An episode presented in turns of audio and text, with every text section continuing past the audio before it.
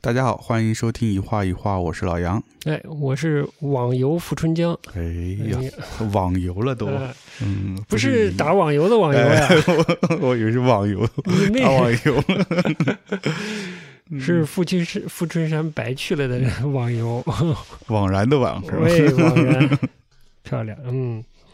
那咋还是老规矩唱歌？ 好的，哎呀，哎，你最近这个歌量可以啊。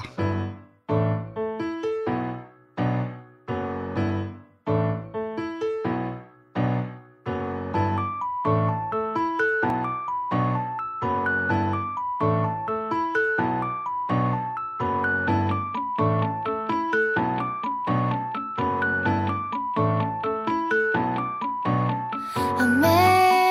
降りの朝で今日も会えないやなんとなくでも少しほっとして飲み干したジンジャーへ気が抜けていつかの空が僕を忘れたとしてその時はどこかで雪が降るのを待つさ季節は僕らを追い越してゆくけど思い出は立ち止まったまま冬の花のようこの街のずっと最高峰思い出したのはあの子と言葉が何遍も何遍も繰り返し回り始めた安心な僕らは旅に出ようぜ思い切り泣いたり笑ったりしようぜ知道这啥歌吗？不知道一点印象都没有。我好像记得我给你看过看过嘛，那个索特兹的那个广告，哦，这是那个歌啊，呃，相铁的那个广告，哦最近不是有一版是，呃，小田切、小田切让嗯跟某女团成员拍了一版嘛，嗯二十多个爸爸，呃哦，我知道那个对他好像是向铁接接 JR 一百年还是之类的嗯哦的一个纪念的一个广告。嗯之前我给你看过的嗯是染谷将太嗯跟二阶堂富美演的，也是向铁的，嗯他还是什么都心直通，他跟都心接通的一个向铁。嗯跟这个呃东京都的这个不知道哪个圈儿给接通了，嗯，一百年的纪念吧，好像是，如果没记错的话。最近小婷切的这个广告挺火的，你你有感受到吗？还是完全没有感受到我我我，反正那个哔哩哔哩上推给我了，我就嗯看了一下啊嗯。嗯，但是至于它多火，我就没概念啊。哦天地无用节目啊就那个播客嘛，他还专门讲了一下，花了可能一个来小时讲解这个这个广告广告啊啊、以及相铁跟这个东京都的、呃关系的关系，哦哎相铁是神奈川的吧？哎呀，你是知道的是吧？啊嗯我知道因为呀它是一个哦不东京的，嗯它是个地方铁道嘛，地方铁路公司。然后他就讲呃入，我觉得可能是他是经常用，所以他能感受到那个呃像铁这个广告里反映出来的所有的那些细节，跟年代有关的细节。哦他通过一段父女的关系，其实把整个。像铁沿线人民群众过往的那些生活细节都反映过来了。哎，那它是很代表这这个相铁沿线吗？还是说其实整个的那个是呃叫什么？整整个日本或者整个东京区，大家的那个生活的变化都是按照这个可能更多是相铁，就相铁原来如果没接通的话，它会在哪里停？后来接通了，在哪里停？然后季节相关的一些细节，以及相铁的列车的那个车厢里的一些呃内饰啊、把手的一些变化，随着时间的变化都有变化。哦，呃那就是真的是居住在那个沿线的人会特别有感觉。对他的嗯意思就是说，这个虽然这个活广告在国内很火，但这个所有用心的细节都是给嗯当地使用者来看的、啊嗯，，这个我可以理解。可以理解，可以理解，嗯我是觉得一镜到底在日本广告圈不算什么新鲜东西了，不算吧嗯，绝对不算什么新鲜东西了。小田切让演广告也很正常，对的 嗯。所以我没我没有一下子反应过来他有很多 火，哎，就是天地无用，还用心还是想跟大家解释一下这个日本的，嗯，既介绍了铁路文化吧，一部分铁路文化，也介绍了这个日本的广告，它嗯背后有多少多细的细节的内容进去。嗯嗯，不是特别泛的，呃，找找明星搞个一镜到底就结束了。对对对嗯，就是所有的内容都要让他目标用户有有特别敏感的、直接的那些 touch 到的部分，哎，能感受到。对，嗯，特别是这种地方铁道就特别重视他这种核心客户，？哎呀，你懂的是吧 对嗯对对，换个角度说，就是怎么能拍一个好广告出来？嗯你真的要把你这个产品的细节都融进去，而且要达到一些情感的交流。对，刚才放的这首歌是前两年的，是哦二阶堂富美跟染谷演的那一版，嗯是什么都心接通的那个纪念的，也是相贴的。然后嗯我觉得这歌挺好，挺好听的。呃嗯我。比起小田切跟这个女女子偶像团体的广告，一镜到底的广告，我当然更喜欢嗯白富美的、白富美好 的，二阶二阶堂富美的版本了。呃，我我们没有那么多细节啊，就关于这个广告的细节没有，但是有趣的点是什么？就是日本广告公司这活儿做的真的细，嗯那长镜头里体现这种百年来整个使用使用者的那个状态，嗯呃的那些不同的细腻的部分，我们就不说了啊。尤其我不是使用者，我就不提了。嗯光是广告歌儿嗯就很厉害，就很用心。哦新的这一版也是两个乐队的歌曲结合起来的，哦，嗯，是在这样的一个概念下的。嗯二阶堂富美跟染谷的那一版的，就我们刚才听到的广告歌，也也是是两个两乐个乐两个乐了，嗯两个乐队的歌曲融合在一起的一个新的歌曲，呃，就融合后的结果。嗯同时呢，他请的不是这两个乐队的主唱来唱，啊，他还请了两个不同的乐队，新的乐队的一个女主唱、一个男主唱来重新演绎这首歌了。哦，厉害了，这个歌背后两个关键词：change 和 connection，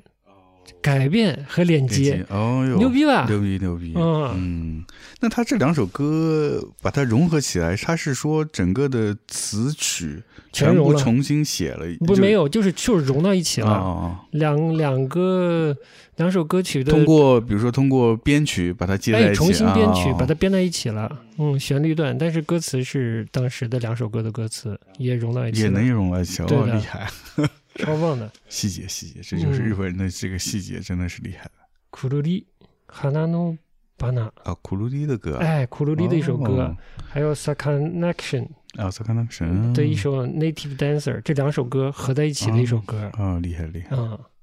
请的是比较年轻的一个乐队啊嗯，Flower Flower 的 U E，嗯，还有 o d o l O O D O L 这个乐队的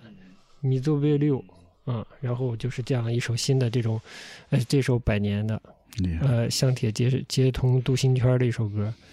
活儿嗯真细，是是是嗯，好的，嗯今天怎么聊点儿聊点儿日本的大事儿嗯，哎，有啥大事儿？啊？所有头条都在报道这个事情，哦哦，对对对对对，差点忘了 是。对吧？村对上对春树出新书了嘛？这啊，好的 好的，出了吗？呃，已经快了，出了了，快了好啊像对封面已经有一个版本的发表了啊。对对对，是嗯好像说是什么呃，时隔六年还是七年哎，是吧？终于要发新书发了，长篇了，嗯，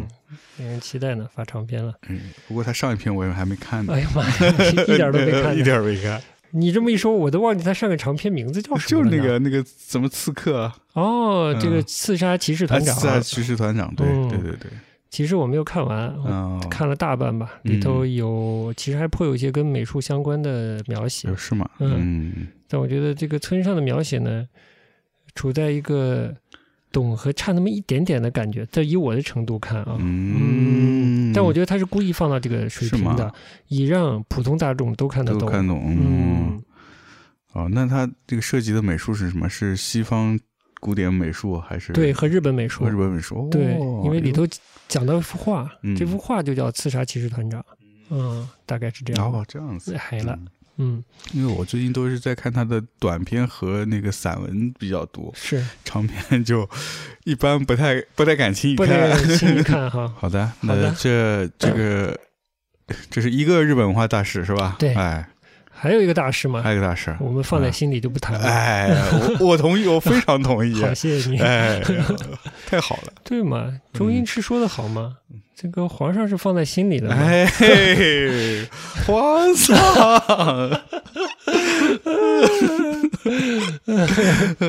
就是这九品芝麻官好像对吧？呃， 对，哎太经典了，呃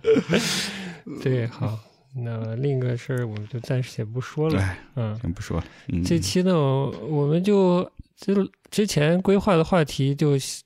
继续放置哈，嗯放到我忘记为止是吧？嗯我们继续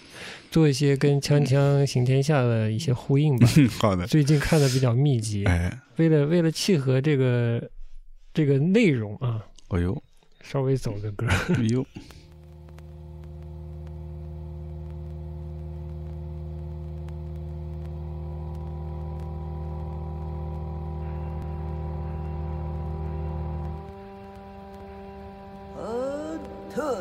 哎，要的就是这嗓子。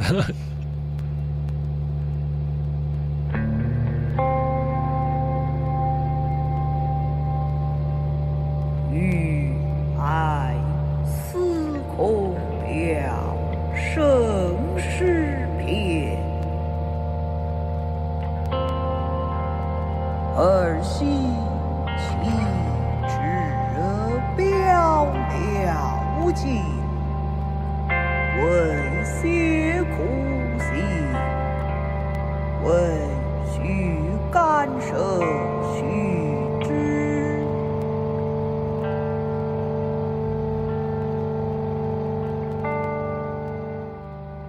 这还是窦唯，续诗品，他就是把袁枚的一个续诗品，这么一个长的关于呃诗诗歌创作的这一篇，算是以诗的方式写出来的文论吧，四四言的，全是怎么写诗的，嗯全是关于如何写诗歌的。背景知识不介绍了，几百年，可能他之前几百年前的一个谁写的是叫《诗品》，讲的是如何写诗，嗯他然后呼应他了一下，续一他下续了啊，以一个不同的角度来想，来来介绍他觉得该怎么写诗。好的，这个杨老师提出来的，想继续聊一聊这个这个《锵锵三人行》嘛，嗯，嗯对，之之前我们聊到一点节目里，聊到了上期基本在吹捧，在但是，嗯对对对哎跟对他对，围绕着他来聊这对个事的情对。的，嗯，对，但是这两这两天就是，反正这一季上了以后呢，就看的是欲罢不能，一一直在看。是不是啊？呃，嗯对了，然后觉得还是非真的是越越看觉得越有意思。嗯，对，然后想说我们继续可以再聊聊，而且新的这期。嗯，建筑这部分有些有意思的观点，有意思的 观点，一对些的，特别适合外行人来发呃，表对观点，的，因为是吧其实我本身对建筑也不是特别了解，嗯啊，都是很直观的感受，嗯所以就觉得你这么一说，哎，倒我觉得就我自己也觉得挺有意思的。呃，我先先做一点儿这个关于纸那一章的，哎，好的， 《纸上春秋》那一集，纸上春秋，哎，关于嗯补、呃就修补古迹的这期节目，嗯哎，我突然觉得啊、嗯这一集让我找到了一点之前圆桌派嗯跟仁义聊天的那个感觉。嗯，怎么说？就是我不是说，如果仁义现在真的状态好的话，他也不会做两期节目嘛。嗯嗯，那嗯我觉得就是这关于纸，关于呃这个中国的传统手工纸的这些介绍，甚至古籍的这些介绍，我也有这种感觉，嗯就是状态真的不好，是才会这么用力的说了这么多。对的，而实际上，古籍本身的价值都还没有提到，只是在提啊纸就已经是这样子了。这包括你说的，他们整个就是不是他们了，这话说的也怪，就我国的整个这个古籍修复这个计划，嗯不是零零八年启动嘛？零零七年对，呃，零七嗯年他开对始学的嘛，对我他记在得学是。的，对对嗯对，呃，你是说挺晚的，我也是这个感觉。对的没想到很哦是意，外，没想到。对的，但我觉得嗯他说当时可能就是他开始学的那个年代之前一百来人做这个事儿，嗯那我估计可能都在故宫了。嗯，我猜测的有，可这能个培训估计是故宫给各地的博物馆做培训的，嗯嗯，古籍修复嘛，对，我猜测啊，嗯，可能很难有其他馆一有这能力，嗯，你你管理古籍未必就多，你哪有一个班子去做古籍修复呢？是，还有能力去教人呢？嗯，嗯，没错，其实更深一呃，就是再往前走一步的话，就是我国的这个所谓古籍修复这件事儿什么时候开始的？嗯啊、这个也就没提到了，就没有多提了。是的，但其实，在传统的这个古董呃字画收藏里面，是最推崇古籍的，嗯，古籍是第一位的。哎，这点我我倒是我重看了一点点嗯，嗯，局部。哦，哎，陈丹青说这个中国推崇这个古人的这个字啊，好像是他说三三个等级吧，三个品位吧。呃，最低的是碑刻，碑刻啊，啊，中间一档是正式的书函嗯之类的东西，西，第一第一档的那种神品、艺品什么的，嗯，就是重要的书法家即兴而为的非正式的东西，他是这么么说的。哦，嗯，啊嗯嗯，嗯非正式的东西包含包包含啥？那王羲之写的啥？哦，那种，嗯，嗯懂了，懂了，懂了哈嗯嗯包括米芾写的啥？嗯嗯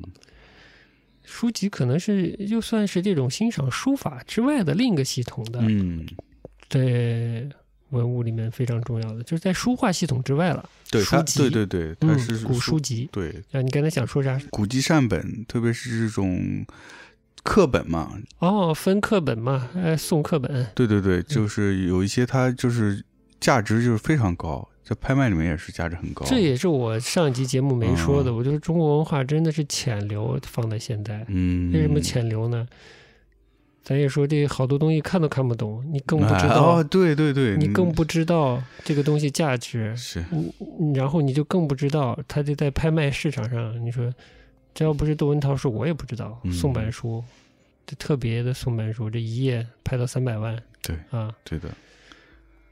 俗人只能这样去认定价值了。是是嗯。我其实之前嗯因为关注过书画，所以就是说大概知道这个这种呃古籍善本是拍卖是非常贵的，它价嗯值很高。嗯，但其实也不太理解，就是它为什么就是反而是这种书籍它的价值那么高，要比嗯艺术家的手手稿的这种书画要来的更更贵。就是那个书籍啊，嗯，它其实是一个很小的载体，嗯但它能承载的那个内内容量很大，嗯所以它的价值就很高。嗯就比如说它里面包含了文本身的文文字的内容嘛，它的嗯文本这些信息，它的文学的价值，然后，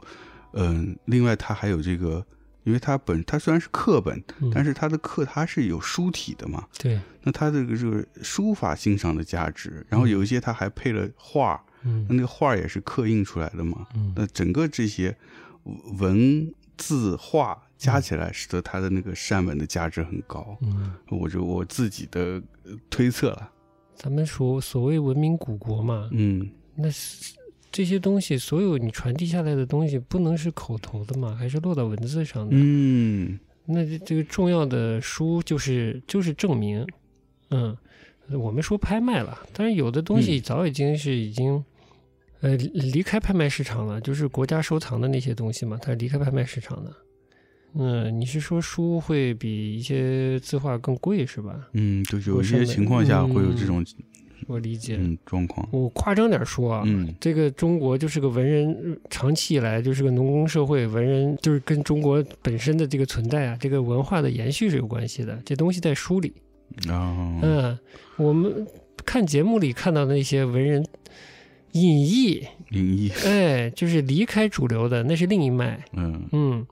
有一个有一个入世的主流的东西，可能有一个出世的文人的系统。嗯嗯，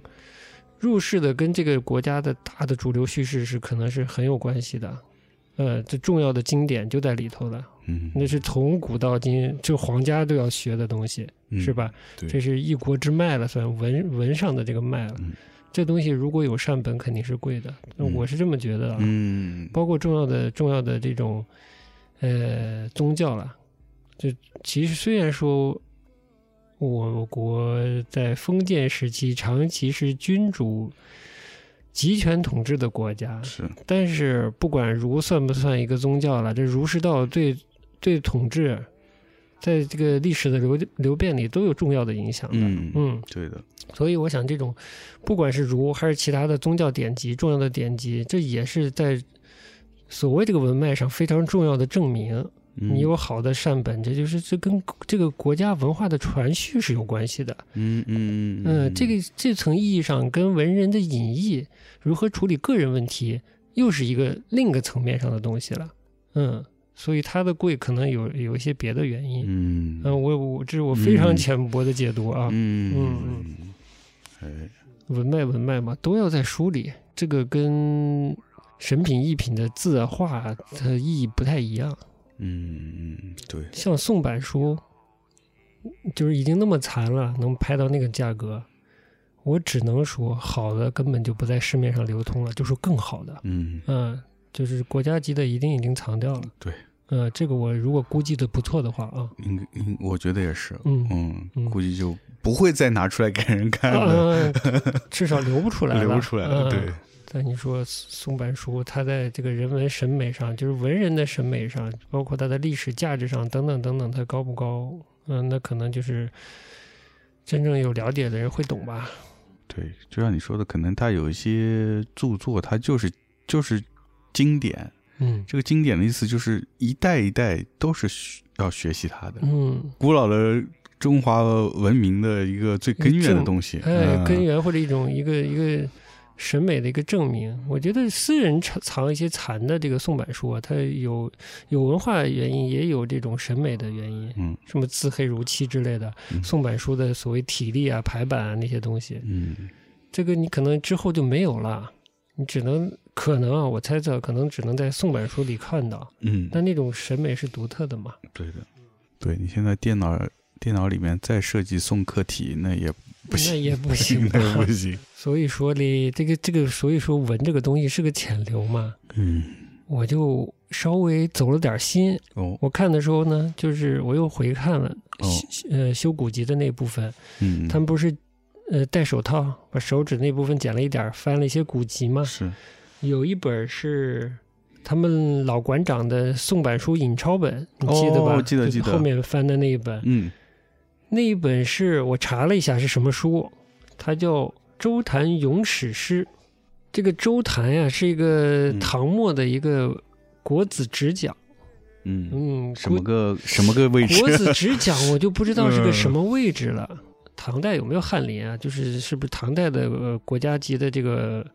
呃学术机构里边的一个一个一个职位吧？我猜测的啊，嗯我没细查。你看这这书有意思吧？它是宋刻本， 对但刻的是唐代代的人人嗯嗯，的是的文字。然后他他们在翻看的时候，我看到了四呃三个字“田字方”，我不知哦，道你是有吗？注我意没到注没意有到。啊？我说嗯田字方，田字方是怎么回事？是田字坊吧？难道嗯， 对 啊，田字方是什么？嗯然后再一看，这本书叫《咏史诗》，就讲了歌颂历史吧，呃，讲述历史的诗吧，嗯大概这么嗯理解。就等于是唐朝人写的以前更早的事情。哦，田字方的这个这一段落呢，就是司马光《资治通鉴》里面写到的，嗯写到的是什么事儿呢？嗯，是孔子的学生子贡，他的学生叫田字方，哦，跟当时的魏国的太子之间的一个小故事。哎，就就有很意绕了哎，有意思这了，脉络是不是很曲对折？对对，嗯，这就就是一代人写一代人，下一个再后面人再写前一代前面的人人，对说下一代人说对前一代的故事，就宋版书呃写唐朝人嗯写的，呃从司马光的《资治通鉴》里嗯摘出来的关于嗯，这孔个子孔子的嗯弟子的嗯弟弟子子啊，楚国时期的一个故事。这个故事是什么呢？就是孔子的学生的学生田字方跟国君的儿子跟太子之间的一个关于什么人可以傲，什嗯么人不可以骄傲的这么一个关呃这么一个故事，就等于。呃，孔子的弟子的弟子教育了这种王子王孙。哎，就是说白了，你是不能骄傲的，我其实是可以骄傲的，我是光脚的不怕穿鞋的。啊、这个故事大家有兴趣可以去查一下，田子嗯方就讲，其实是讲的一个儒生文化人如何教一个国君，未来的国君做国君嗯，的一个小的侧面。对，嗯，对，很有意思。这的确是。其实以以前那会儿，这个帝王虽然虽然他是就是呃就万人之上，嗯，但他也不是说完全没有约束的，嗯，其实反而是这些呃儒林学士对他们会对帝王其实会有些约束作用，我觉得。所以咯，就是我，所以我还稍微看了看这个所谓的这个《周谈咏史诗》里面内容还是嗯，比较多，对，比这较个很有意思杂，嗯就是说起来很绕，但是其实这不就是脉吗？不就是文脉吗？嗯，就是连着嘛，对就是一代人学一样的东西，对，然后下一代人去评价它，再下一代人看前一代评价再上一代的这些，然后遇到事儿拿这个东西讲道理，所以它都是有来源的。是任何的行为规则，这些为人处事的这种呃道德观念，这些全部它都是有来由的。它可以以从对，所以说到刚才说到这个书的价值，它可以从书里求证的，对，对吧？对它是作为一个佐证，嗯，告诉你前人的前人的前人就是这么来的。哎。而且这些道理呢，可能会通过不同的版本，然后不同的人的解读呢，你还可以得到不同的信息。我觉得嗯很多这些过往的故事、放到现在，还可以再去解读、再去嗯理解。嗯，这怎么让我想呃想到有一些可能是可以洋气的，是是有一是些可以，呃，甚甚至有新的意义吧。对的，这让我想到那个那种就是基督教那个圣经嘛，嗯， 就是不同的那个呃教父去解读它，其实是不一样的。 嗯， 啊，对，因为毕竟是故事嘛，你你怎么看就看你了，对吧？对，所以有时候也会出现很多邪教嘛，哎，要开始讲邪教吗？我好想讲啊， 是 吧？韩国邪教，啊，对对，韩国邪教真的蛮厉害。对 Netflix 呃那哦，纪录对片对儿，对，然后那个姑娘不是还是香港人嘛？对啊，这真是拐的这么 顺呢、要命了！哎呦，我们真的要开始 讲吗？呃，收回来，收回来。但我确实看了一点，你看 哦，了吗？我没看，哦，没看。那但那是晚点再说。但是我我我我看了那个新闻，嗯啊，就是日本那边有发这个新闻，哎呃，就是说到这个大概的一个事件的来龙去脉，所以相当于是这个纪录片第一次把这个事情嗯，暴露出来吗？还是作为受害者，可能有的嗯算人第一是，次公开露面？有可能是第一次吧，嗯嗯，因为之前反正没听说过，嗯，对。但如果是聊的话，我也是以批判的角度说嗯 Netflix 就是网飞拍纪录片儿而，且有嗯，呃，有点儿有点儿套路化套。路化，我、我很早就开始发现这一点太套路了了，对的，嗯，所以我觉得这么好的题材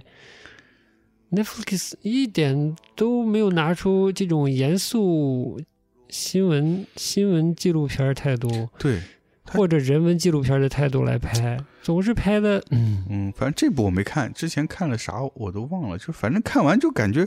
就很平淡的在在说这一个事儿，然后呢，拿出一些。最大众化的一些点来勾你看下去，嗯对他就假设你是个低俗的人，就想被就会被我抛出的这些内容和剪辑上的这些特征吸引的看是下啊去。嗯，对，就是你之前说的那花招嘛，都是些就用花这些招花招，嗯然后没有实际的东西。好的，被你猜中了，我就是个低俗的人，我看下 去， 呃，好的，好 的。哎呦，要了命了呃， 啊！回到强强，回到强强，哎，嗯，还有一个就是，哎，跟我们之前讲这个上海的百年有点关系，嗯就是说。民国时期的纸张是最差的，哦，对 这个有点，印象吧？哎，对对，有印象。呃，呃，对的，这个有意思。你说说，这我觉得就怎么是说好呢？怎么说？好呢？就是好像好比我们之前聊那个丁总那个展，嗯，当时的就是各方面都是在一个刚刚开始现代化，嗯往这个现现代文明转变的时期，所以都在起步。嗯所以，我我们上次说的是就是美术这方面嘛。嗯那其实我觉得工业啊是就是或者是这个呃商业啊也是的。嗯所以刚刚开始在跟呃西方的这种现代化在接轨，嗯然后产品也开始陆续出来，但是还没有达到那么好的时候，就因为各种政治啊、战火的原因就打断了，对，所以它它就没有完全发展出来，所以是那个东西都是半吊子的东西。嗯，最差的只印最亚的画嘛，嗯，嗯， 亚文化嘛，哎呀，哎呀， 太牛逼 了，全接上了，带劲 吧，太带劲了，家伙！呃哎嗯。 嗯，所以我就觉得，嗯，就当时这个这个汪凡啊，他虽然修古籍，但其实没有提古籍的真正的意义，嗯呃，就比较浅的讲了一些修复和纸张的这方面的东西。嗯但这个就可能已经让很多普通观众觉得深奥了，嗯，对吧？你要是拿出一本。宋版书，嗯呃，唐代人写的，里面的内容跟跟大家讲，那估计就隔的这种隔阂就更深了。更深嗯了，对，但我们就混不吝嘛，就不懂也讲嘛。是嗯，光因为我们只接触太多了，嗯嗯，就不薅着只讲了吧。但我很觉得很好的一点就是，他说未来一定是中西结合的，这是他说的。嗯，嗯谁谁说的？汪凡嘛，啊，汪凡说，嗯，嗯他说他本来是说，你看我虽然我们这么多的，我们这个场馆里这么多的机器、嗯呃设备、嗯仪器，但是我们修书、修复古籍的时候，第一件事还是凭经验去选址。嗯选好之后再去做一些检测。嗯所以他说，接下来就说未来一定是中西相结合的一条道路。呃嗯，这点我是很认可的，就是不能在老的传统上拴死。嗯，嗯，对的，这个弃用该用还是要用。是。我不是因为看了这个节目，也开始就是在看那个故宫修文物嘛，嗯然后也看了那个台湾的一个纪录片，然后嗯其中有一集正好也是讲台湾故宫修文物，嗯然后我就看到，嗯呃，那个我们北京故宫修文物的那那一期讲书画的，哎，它里面的那种修复的方式还是比较相对传统一些，全色金笔，情人节比，然后还有就是 以就师傅的这个口耳相传，口耳相传哎，哎就手把手教这样的带带徒弟的方哎式。嗯经经验主义的，对。看那个台湾的那个，就有点汪凡说汪凡说的这个中西结合了。哦，中西结合了。一个 team 里面呢，很多是新比较相对比较年轻的，嗯就是所可能在西方学了这个文物修复专业的回来的，嗯哼，但是他 team 里面呢有那么两三个人，嗯就是一代一代老师傅带下来的。嗯我觉得他那种配置就还蛮好的，啊，然后设备也嗯是，他很多修复的方式，比如说材料，他也是跟王涵说的一样，他们还是要找尽量接近的纸啊，嗯什么什么那种浆糊啊，都是还用传统的，对但是一样的，他们就那个整个的那个工作环境就跟西跟西式一些，有嗯很多的检验的设备、啊放大镜，然后所有人都穿的白大褂，嗯就是那种工工作服。嗯，那我们北京那边呢，就是全是就穿的跟那个变装便装，跟那个呃这个叫什么呃工人师傅一 样的，对，很很随意穿的，就嗯就那感觉完全不一样，完全不一样嗯。，嗯，但当然，你说这个到底修复出来孰好孰坏，这个嗯我们不知道，这个得嗯现场看实际的东西嘛。是但我觉得至少那个对待这个东西的一种态度态度，嗯呃方法论。对，这嗯就感觉是有有差异的。所以啊，就是说，所谓就是汪凡说的这个中西方这在古籍修复上的这种理念的不同，嗯，没细说，是吧？是，就是其实其实我要细看的话，我会抓住他一些表述上的一些婉转的部分。嗯嗯就是他想说他们的这种变化的时候，他又不敢否认老的，嗯就是这个，包括说到全色皆比的时候，他就说嗯这个以前是全全色皆比，但现在我们对不全色皆比了。对嗯，对的，这是一种对传统的一种改变了，其实，是但是这个整个的那种大部分的叙述的状态里，他都在强调传统，嗯，啊、是吧？对的就是其实是很很拧巴的。哎呃嗯这其实这种内在的拧巴，就跟仁义差不多啊。啊，就是说嗯仁义好，仁义有传统，仁义在求新，但仁义现在状态不好， 所以才说了那么多。对，我觉得我们，我猜测这个古籍修复啊，我们国嗯家古迹修复的这个状态也处在一个新老变化的时新期老变化、嗯观念、技法等等各方面在变化的阶段。可嗯能新一代有他自己的新的主张，嗯，但是老的那个传统那一派的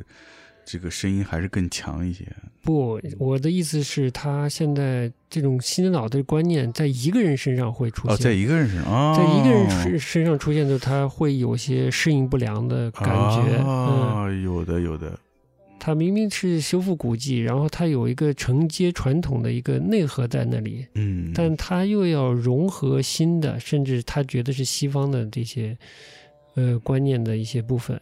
嗯就在革新的时候，我觉得要戒除这个中西方所谓中西方的这个区别心。嗯，哎，要放下分别心，无我，对再去修，是哎，心嗯平气和，对的是吧？对，你看这几期讲这个江南文人是吧？嗯，你就是要学他们这种无我状态是吧？嗯？就出家，哎，嗯出，家隐居是吧？ 对，呃，要么东渡是吧？中度，嗯，主要还是这心态的问题。是，的确是、嗯对你说的蛮对的，就是要放下这种分别心，就是要就是找最适合的东西哎就可以了。哎嗯，嗯你这个西方的方法还是东方方法，你只要拿来用的合适，嗯，对，就反正就是对对得起自己做的这个事情，嗯嗯，而不是说特别纠结于这是西是东这可能还是跟我们现在国家的大的这个状态语境是一样有有的，些关系，有对些影响。要嗯强调中国传统文化嘛。对，嗯但你其实是为这个文化在服务，你是是为了它的延续在服务。嗯，你在判断你该做什么，嗯而不是说我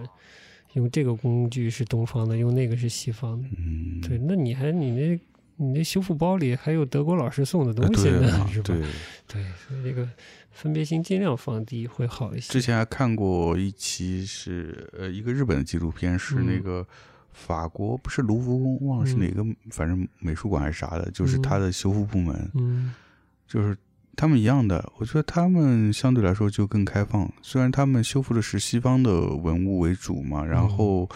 用的工具方法也基本都是西方传下来的方式，嗯但是呢，他也为了能够达到更好的效果，他们也会借鉴东方的一些方式。嗯就局部补洞的方式，他们也会去学，嗯呃因为他们以前也都是西方主要是表嘛，嗯最后整体修嘛，啊嗯、他也会用局部的小指用找这个和纸或者咱们中国的宣纸来替代做这种局部的修复。嗯，就更精细化一些。包括他们的工具也是，他们工具包打开跟汪帆一样，汪帆是里面有好多欧洲欧式工具，对吧？？嗯，他那边打开来有好多都是中式或者日式的工具，一样的嘛。嗯，还是你这个心，你你觉得怎么对待这个文物是对的，对，呃，而不在这个器用的属性是上，啊嗯。这方法上的分别性放低，如果嗯方法上的分别心过重，其实就就透着某种意义上那种封建的糟粕的狭隘的东西出来了。嗯，我举个不恰当的例子，就像剧组里你那设备箱不能让女的坐一样，这种东西哦、，这咱还有这个规矩、啊？哎，你不知道我剧不知组里，道，嗯，对，就是这样的，所就以是现在电，就以前那种电影剧组也是这样的啊。嗯，应该是吧。嗯，哇，这个挺意外。尤其广东那边可能更严重吧，嗯真的啊香港可能更严重吧。现在我不知道，应该好一些了吧？哎呀，我这个种第一次听。这种分别心不一样的吗？嗯，这带有一种迷信色彩。哎，对 对对，是有点迷信是色彩。嗯，嗯，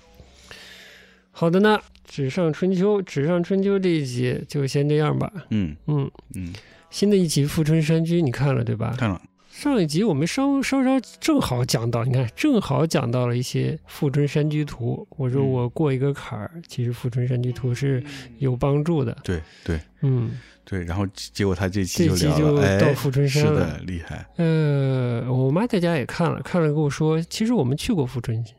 富春江。我哦，说我咋不记得了？嗯，很小吗？她很说小你是怎吧？么忘了呢？嗯有一年我们去黄山，嗯，黄山玩完了，下了山就坐船，顺呃这个 顺江而走，一直走到了杭州。那途经的就是富春江呀。嗯他说：“你怎么一点印象都没有嘞？”嗯嗯嗯我说：“我确实没印象呀，我靠，但是坐船而游我有印象，在千岛湖一些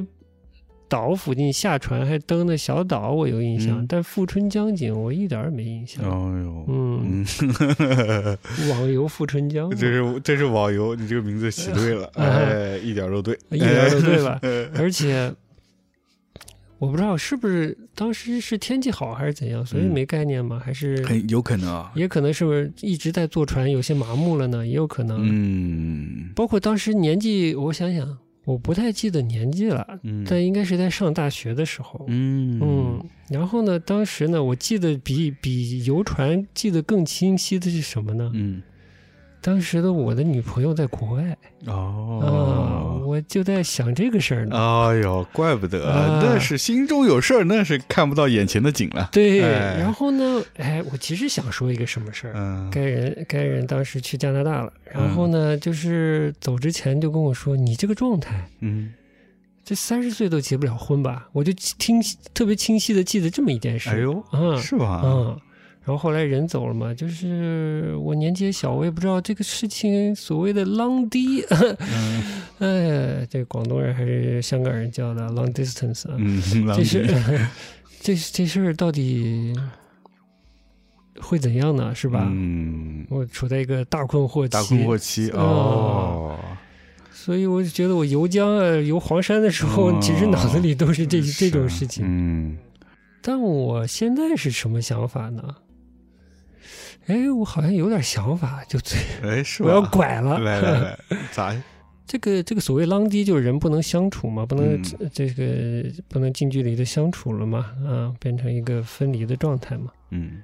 但我是我是觉得啊嗯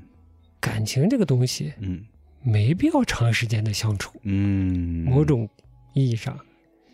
反而长时间的相处一定要有事儿，嗯有事儿，哎，嗯，比理方解说吧呢？？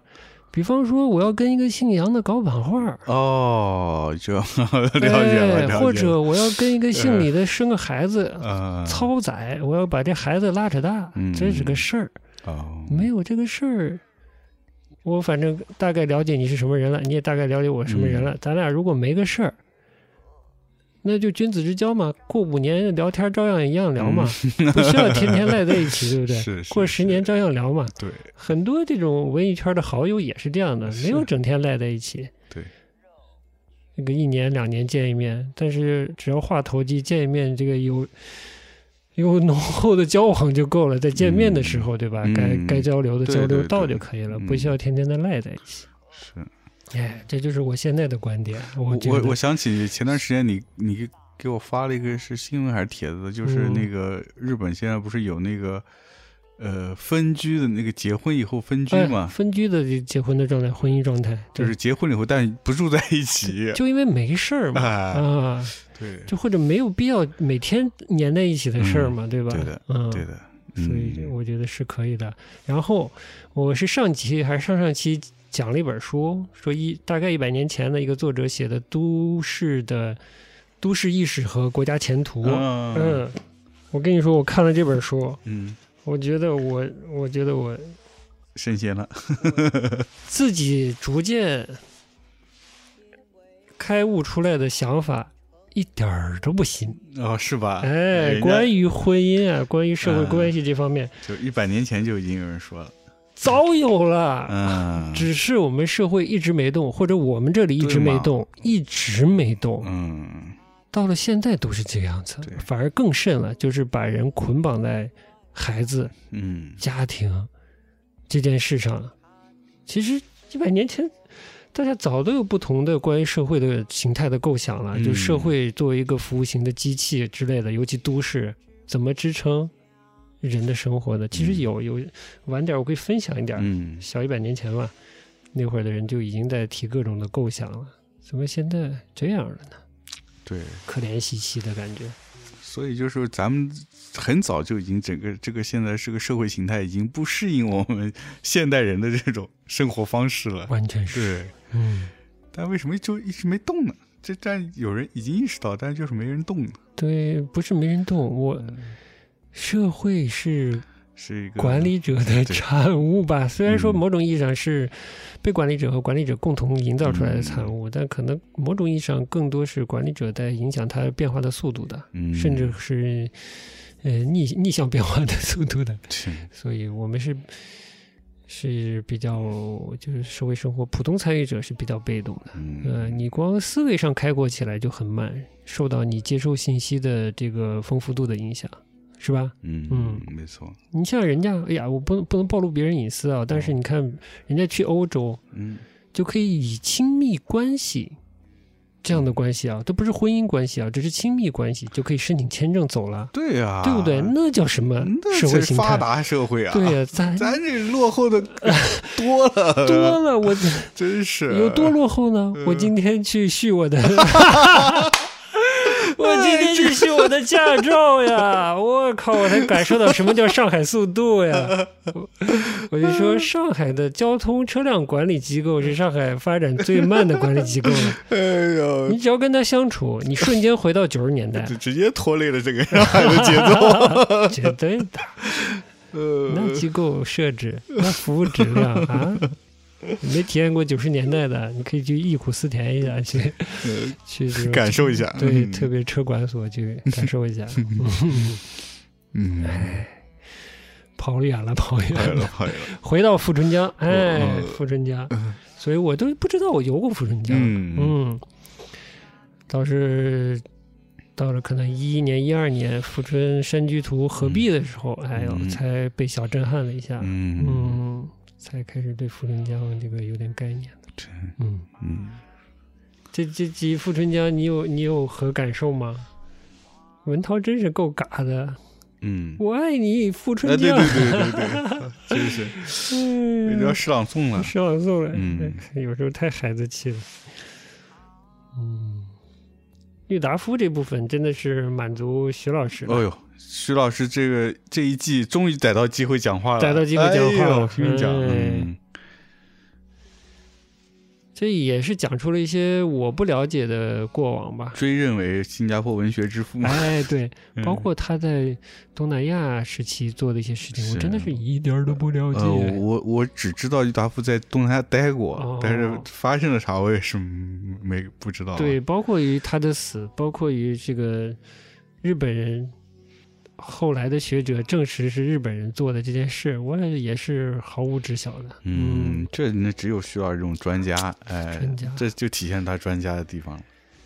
哎呀，富春江那部分富春江，富春江看起来很爽，很看起来真的很美，就是、嗯就基本就是看一幅水墨 画。是我还真的是很难说到底是景美还是画美。嗯，画和景的事嘛，嗯我是觉得，首先中国画的那个山水画，肯定不是西方的那种山水画，它它不是那种写实写实的，它对不是完全写实。但你说对它没有写实吧？ 那也不可那能，也不可能嗯，他也没把个山画成鸡蛋，是吧？对对对，它也不像那种那时候开始后印象开始这种现代主义，画个风景你看不出它是风景， 对吧？哎，对，所以我觉得中国文化的这个风景画还是挺恰到好处的，嗯它既有写实的部分，然后又有它这个自己呃。嗯，怎么说？就是他说的画，这个所谓的人反映人的星象的，它是个人的这个意识上进行了加工的部分。嗯，所以呢，就是整个的那个嗯就非常妙。我觉得嗯要比单纯的这种纯的写生、写实的这些风景画来的要有意思的多。除非他是西方研究这个呃东方传统绘画的，否嗯则一般的我觉得国外的观众可能挺难去领会那个中国画里面那些韵味的。哦，你嗯是觉得可能西方人阅读这个中国的这个文人画有一些门槛吗？，对，我觉得是，嗯，你觉得呢？哎，我希望不是，因为我，但有可能吧。是你如果对中国的这个书法一点儿不了解的话，对，就是书法欣赏一点儿不了解的话，你对这个所谓的这个笔墨嗯，欣赏笔墨这件事情，嗯可能是有一些门槛的啊，会会所谓看不懂。但我觉得线条就是线条，这个嗯，好看的线条还是分得出来的吧？嗯，嗯，对，线条可能还可以。嗯嗯只是我跟你说啊，哎呦嗯，我怎么我跟你说了？ 就是说，阅读经验非常影响一个人怎么看东西，哎，是吧？是，就像有些这个西方人收一些我们的东方的不不管是罐子、画儿嗯还是什么东西，然后他拿去欣赏，他是拿他的一套绘画语言，嗯，西方的那些油画、绘画语言，来是素解描读这些东西，来看里面的，嗯呃，他看的这边是素描关系哎，这边是色块或者什么的，嗯因为他不他不写毛笔字儿，他不会以毛笔字的那种笔法的那种味道去看。嗯呃，这是经验，完全是一个经验的问题。你让他写两年大字 儿，他再不会看，他就是猪了。你觉得呢？是是是是，嗯嗯，的确是啊，嗯嗯，所谓这个书画同源嘛，它这个特别山，特别山水画，我觉得嗯，就是它的这种笔法、墨法啊都蛮接近书法的，嗯嗯，那所以你看，窦文涛多懂嗯，啊，黄公望文王，嗯，多用中锋，董仲 公，兼用这侧个锋，风，哎，你让外国人 理解吧。 哎呦，嗯，天哪！这翻都不好翻，是啊，呃中锋是怎 么翻？中锋哎，对，呃，嗯，老半天油油画笔，他 他他他没测有不中了， 嗯锋，对，可以感受一下。说大了就是文化嘛，嗯就是它在一个一个大的这个呃文化或者审美的这个笼罩下面，或者是它组成的一部分。嗯你看到的它，其实你看到的是别的。就像你说，就是书法入的比较多的这种文人画啊，对日本的这种禅宗画的影响也很大嘛。嗯，对的，嗯，嗯，就是它其中是有关系的，只有了解你才看得出那个关系在哪里。对，嗯，对的，因为那会儿，对，说到这儿，就是那会儿很多呃僧人，嗯他本身就像那个《锵锵三人行》里面说的，他当时都是文人，嗯，文人以后他不是三条路嘛，就有一些嗯他选择东渡了嘛，东 渡了，嗯，他他既选择出家，又选择东 渡，三选二了二 他。 合一哎了，嗯所以对的，牛逼，对，所以他出去的时候就已经是受到这些文文人的这画的影响了，嗯然后把这些带过去，嗯嗯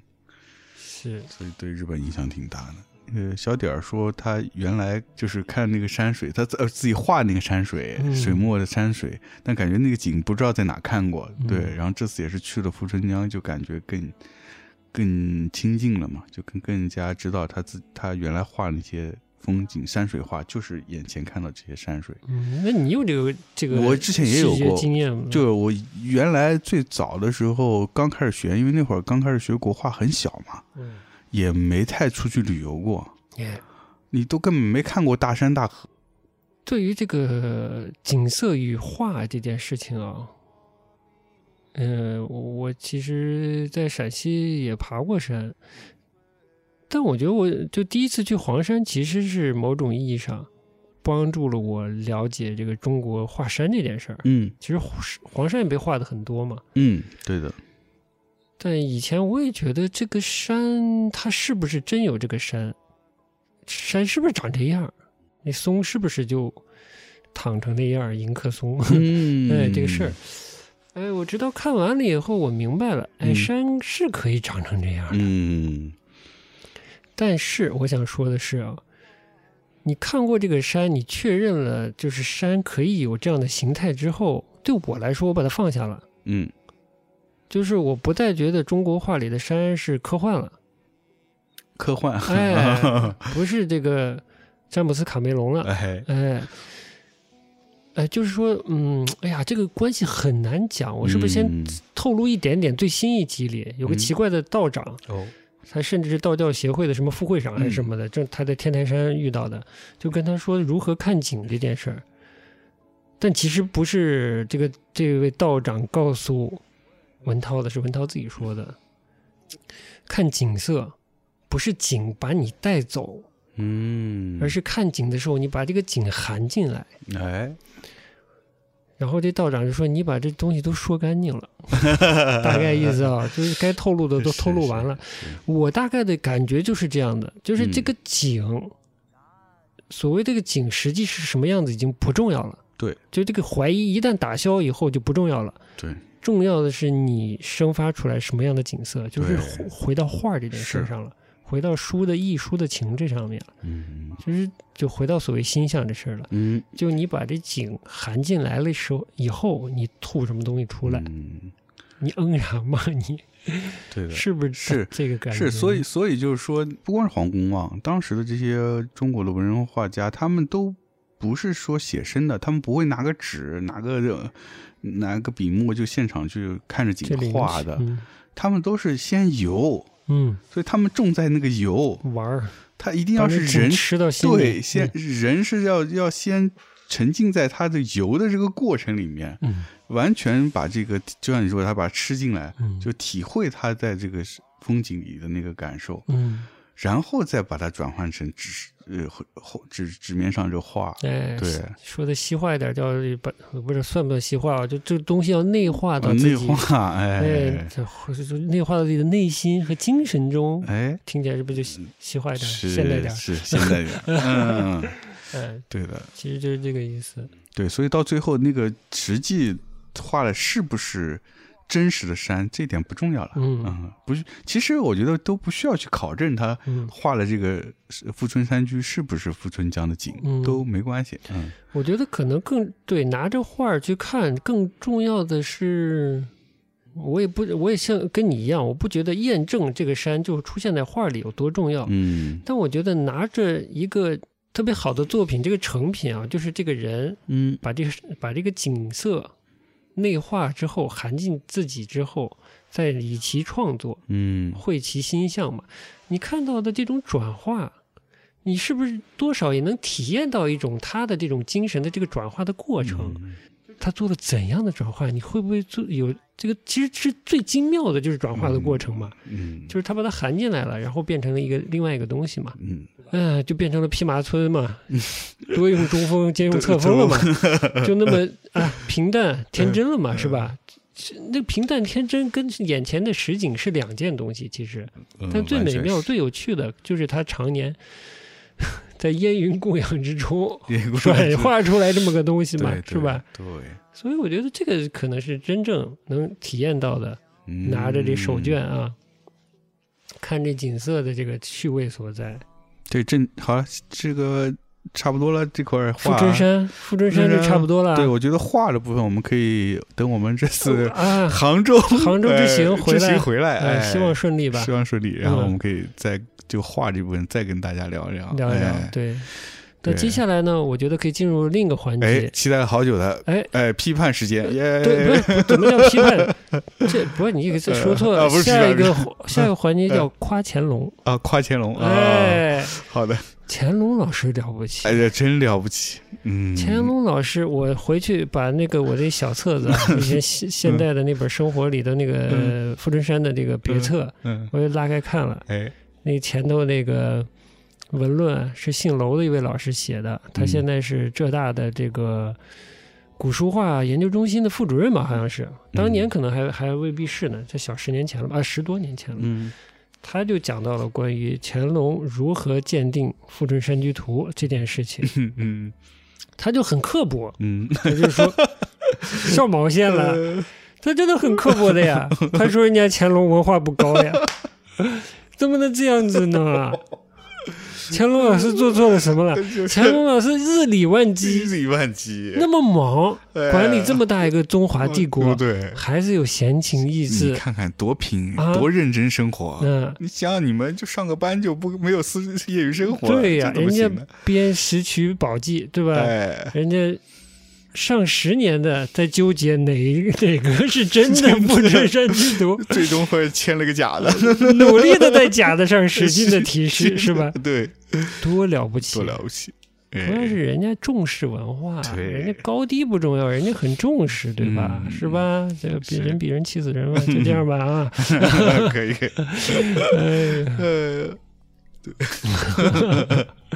但我觉得是是不错啦，嗯就是有这样一个帝王，他爱书画，还知道收集以前的好多东西，嗯把它保存起来，编纂一个一个库，是吧？嗯嗯，嗯，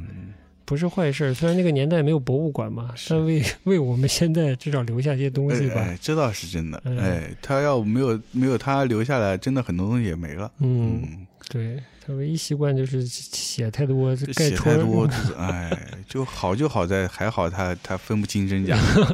但是呢，娄老师那篇文章里说的是呢，乾隆也不傻嗯，的意思呢，他为什么纠结了这么多年？哦，然后在哪一集的十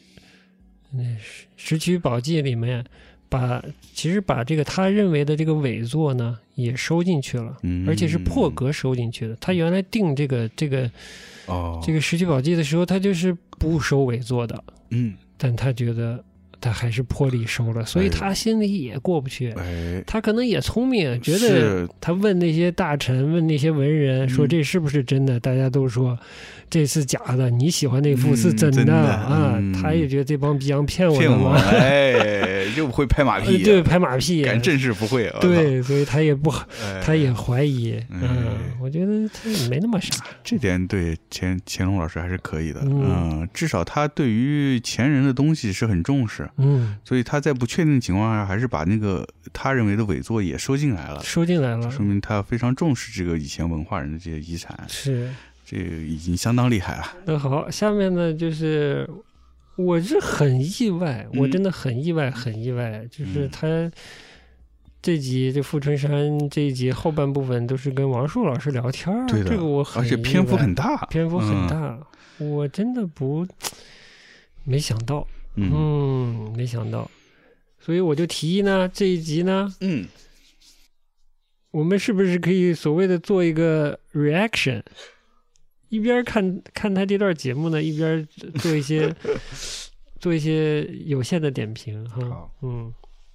我觉得呢，这、呃、文涛或者说这个节目方呢是觉得难得请到一位这个普利兹克奖的得主哈。是普利兹克奖吧？嗯呃，这个，而且他现在是不是还是华人？呃，就是中国大唯陆一的一位唯一的得主吧？嗯。但是我不知道，我跟你去过一次象山校区的吧？嗯，对我嗯我反正就去过那一次，哦就是我们俩一起去的。对，嗯我其实之前还去过一次，呃，哦，我其实去过两次了。嗯然后他在杭州做的另一个南宋御街那个项目，嗯，咱俩也走过，嗯我我走了可能不下三次了。嗯，就南宋御街那个项目，我觉得就更，哎，可下面再说。嗯嗯，就《卫报》的点评说，美院是表示什么受到中国年轻一代建筑师推崇的什么 什么，新的一种可能建筑语言出现了吧？啊哦嗯，这个实际上是一个快速的临时构筑物。对，我那时候去台北的时候，他们想让我做一个展览，嗯，呃，完了让我说对台北的印象，我就对台北屋顶的那个违章 建筑，我兴趣特别大，因为整个台北的屋顶上全是违章建筑。我说台北最有魅力的就是这屋顶，所以我就在他们加了一个违章建筑，选了一个屋顶，在一个屋造了顶这上个。对，嗯，自我那个展览的名字叫《致敬违章》。我那次去他们来采访的时候，问那个问题，说大陆建设日新月异嘛，嗯完了台北那个样子好像就是时间停滞，停滞在八十年代。完了，我当时我的看法跟你有点像，我说我就觉得特别好，我说哎这个八十年代的全，这个呃全世界你找不到这么充分的表达亚洲的这种八十年代的感觉，我说台北还能够保持得住。我的看法是，历史就是美，呃，时间就是美，真实就是美。历史就是美，时间就就是美，真实就是 美。。其实这历史是不是上了三个大就词儿？嗯是这一刻 你觉得你听懂了吗？没听懂的，我觉得我没太听懂和。我们有关的，包我们的括回忆说啊，这个东西如果能够台湾，在在城市台里湾连续地台北表达保就保留了特别好的是亚洲的嗯八十年代的表达，我是我我觉觉得得我是也是打我们了的城市对打一个问号的。嗯嗯我不知道你你什么感觉嗯嗯迅速的消失，它都是在短期内好像重新。我觉得所有的表现都是一种真实，怎么能说没有包浆的城市就不真实呢？嗯，对，我就是再讨厌现在的虹口，我觉得它也很真实。对，它也是我们现在生活的一个折射，对不对？对，如果你要说从真实性的话，那是的确是你像你说的，嗯，比如它南加拿再大怎么动样不动就黑没白有黑历白史很感，多它地也方是一弄现在墙都抓最成真白实的呈现在顶上我是们黑眼的前的那个状其实态，你对真啊正比如所我以们这个到真杭实州也的包村含了子很去多看信息在任里何一个面村对子对吧？什嗯，么夯土的墙，它都没有包浆也是信息嘛石头嗯的墙小碎砖的是吧墙对啊哪说这一个村子里都像那个有娄烨说，黑白所有的这个景观都是意识形态的嘛在。那个 宁波问你高级。这个宁海县，完了我们看一个房子的做法，旁边一个当地人就告诉我说。好的，这一期节目呢，嗯这 reaction 啊，是这个看节目给你聊反应的这个部分哎就差不多到这里好的了。，嗯，嗯。我有反应的这些 点是是你好奇的点吗？呃，有一些对，有一些是有一些是我也没有，呃，我自己看的时候也没有有感觉到，哦哎，我觉得哎，挺挺挺有意思的，你嗯点出一些点，嗯，所以你看啊、最后出现的瓦畔，嗯，又回到了说，呃，前面他说这个观念的问题，这个观念来自于当时的大拆大建，嗯他们把民，间收的这些瓦瓦畔嗯，用来做建筑表面了。我当时走在那个校园里，我就觉得有一点，当时有点说不清，但现在我我是两个观感啊，可能稍微明明显一点。一个呢，稍微有点取巧，嗯，二个呢就是，嗯、会显得这个建筑的格调呢有种有那么点临时性，嗯，嗯嗯因为像他说的那个呃是沿海村落，刮倒了盖，刮倒了盖，就有一种临时感嘛嗯，。对，然后呢，这种瓦的错位的使用呢，其实在我看的就是直观的那种感受上啊，那个解读啊是有点不舒服，嗯，有点别，扭的，因为瓦呢你的。传统的观念里，它是在顶秃顶的，哎嗯进了表面就稍微有些奇怪，呃嗯，但 这个可能是经验的问题，看久了可能也习惯 了。嗯以前做工业设计的同事，啊我在做设计的时候，那个做学工业设计的同事就跟我说，中国就是设计师设计建筑的就在做面，嗯嗯，就是做做面啊就是做表面，哦，就把这个立面做的材质，嗯哎，有个性，嗯做这个面的，嗯嗯，那当然这个象山少区这个就特别明显。嗯，但面也分好坏嘛，面做好了也挺好的。是是，旁边钢筋混凝土的部分也挺明显的呀。嗯是不哎是啊挺明显的？对的，对所的。以我整个看完，我其实不知道他想说啥。嗯，对我觉我我觉得你说那个很好，就是他整个说说那么一大通，说最了后这么多，这么多，居然没有没有说到他这专业上的一些对，内一没有容。专业上的东西，二嗯没有所所有的对话没有一个核心。嗯，就不停的在转换他的知识点。哎对对，嗯，然后我我我我反正看完的一个感觉就是很像我们那会儿在广告公司去提案，哎，就想把客户砍砍晕。哎砍晕就是嗯用各种概念，然后现在最流行的什么各种观念，哎，然后告诉你我有我有这个观观念，我有这嗯哎我有明星那个，哎，嗯我有这一二三，我这三个我都有了，都有你了要不要这买哎单？哎哎，，对的，猛不猛，帅不帅？ 哎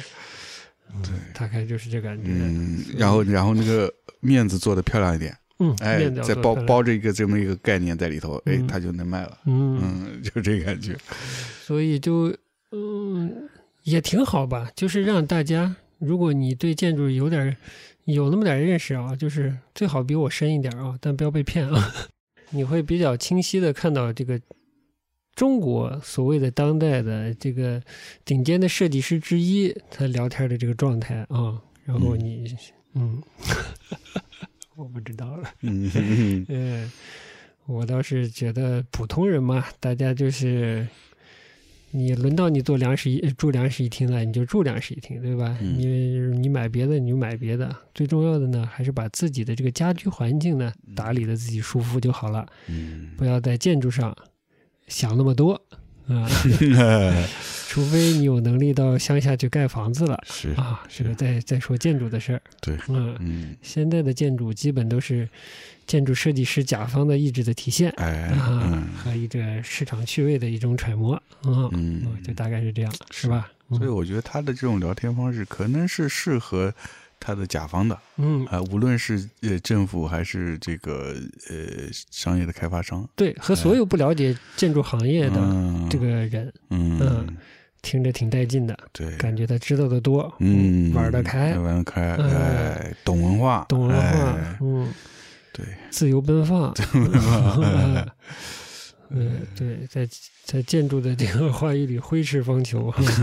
虽然根本没讲到啥建筑的事儿 啊，至少是跟自己的建筑实践讲的不多嗯。对嗯哎，对，你们也最多也就是带到一点这个所谓宋宋代的什么一些建筑的特色，哎对带了一些，嗯，但高在哪儿呢？咱又没听懂，哎，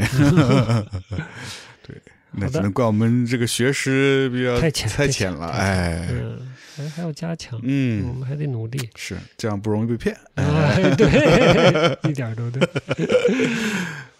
啊、 啊，好，差不多这期行行，那我们就水水的一期， 好 嘞，好的，那我们反正过两天咱们就要走一趟，真的走一趟杭州了，哎呀，而期且待以最近这个江南的天气啊，就正好是烟雨蒙蒙了，烟哎云供养，烟了云供养了对，我们就感受一下感烟受一云下供养的这个西湖啊，希望不要被冻死。哎， 嗯古话说得好，春天过了是冬天吧？ 这是哪朝的古物？不记得了， 本 朝吧。呃，好，嗯哎，行，那我们就到这儿，好然后下期等我们杭州回来，嗯再给大家聊一聊我们的收获吧。嗯，好嘞，下期节目见，拜拜。拜拜。